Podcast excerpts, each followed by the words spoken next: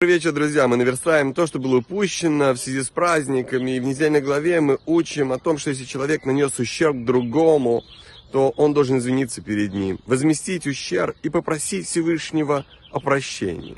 Также происходит, если человек совершает грех по отношению к Богу. Он ощущает сначала боль, ту боль, которая возникла в результате совершения этого греха. Во-вторых, он кается и берет на себя больше не делать ничего подобного. И в конце концов он произносит вслух слова извинения перед Всевышним. В этот момент, когда человек совершил грех, в мире появляется негативная энергия. Она имеет тело и душу. Тело это сам грех, а душа та страсть, то стремление, которое привело к греху. Так вот, когда человек кается и берет на себя больше не делать ничего подобного, он уничтожает душу греха.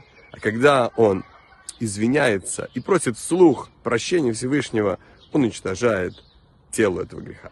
Прекрасного вечера.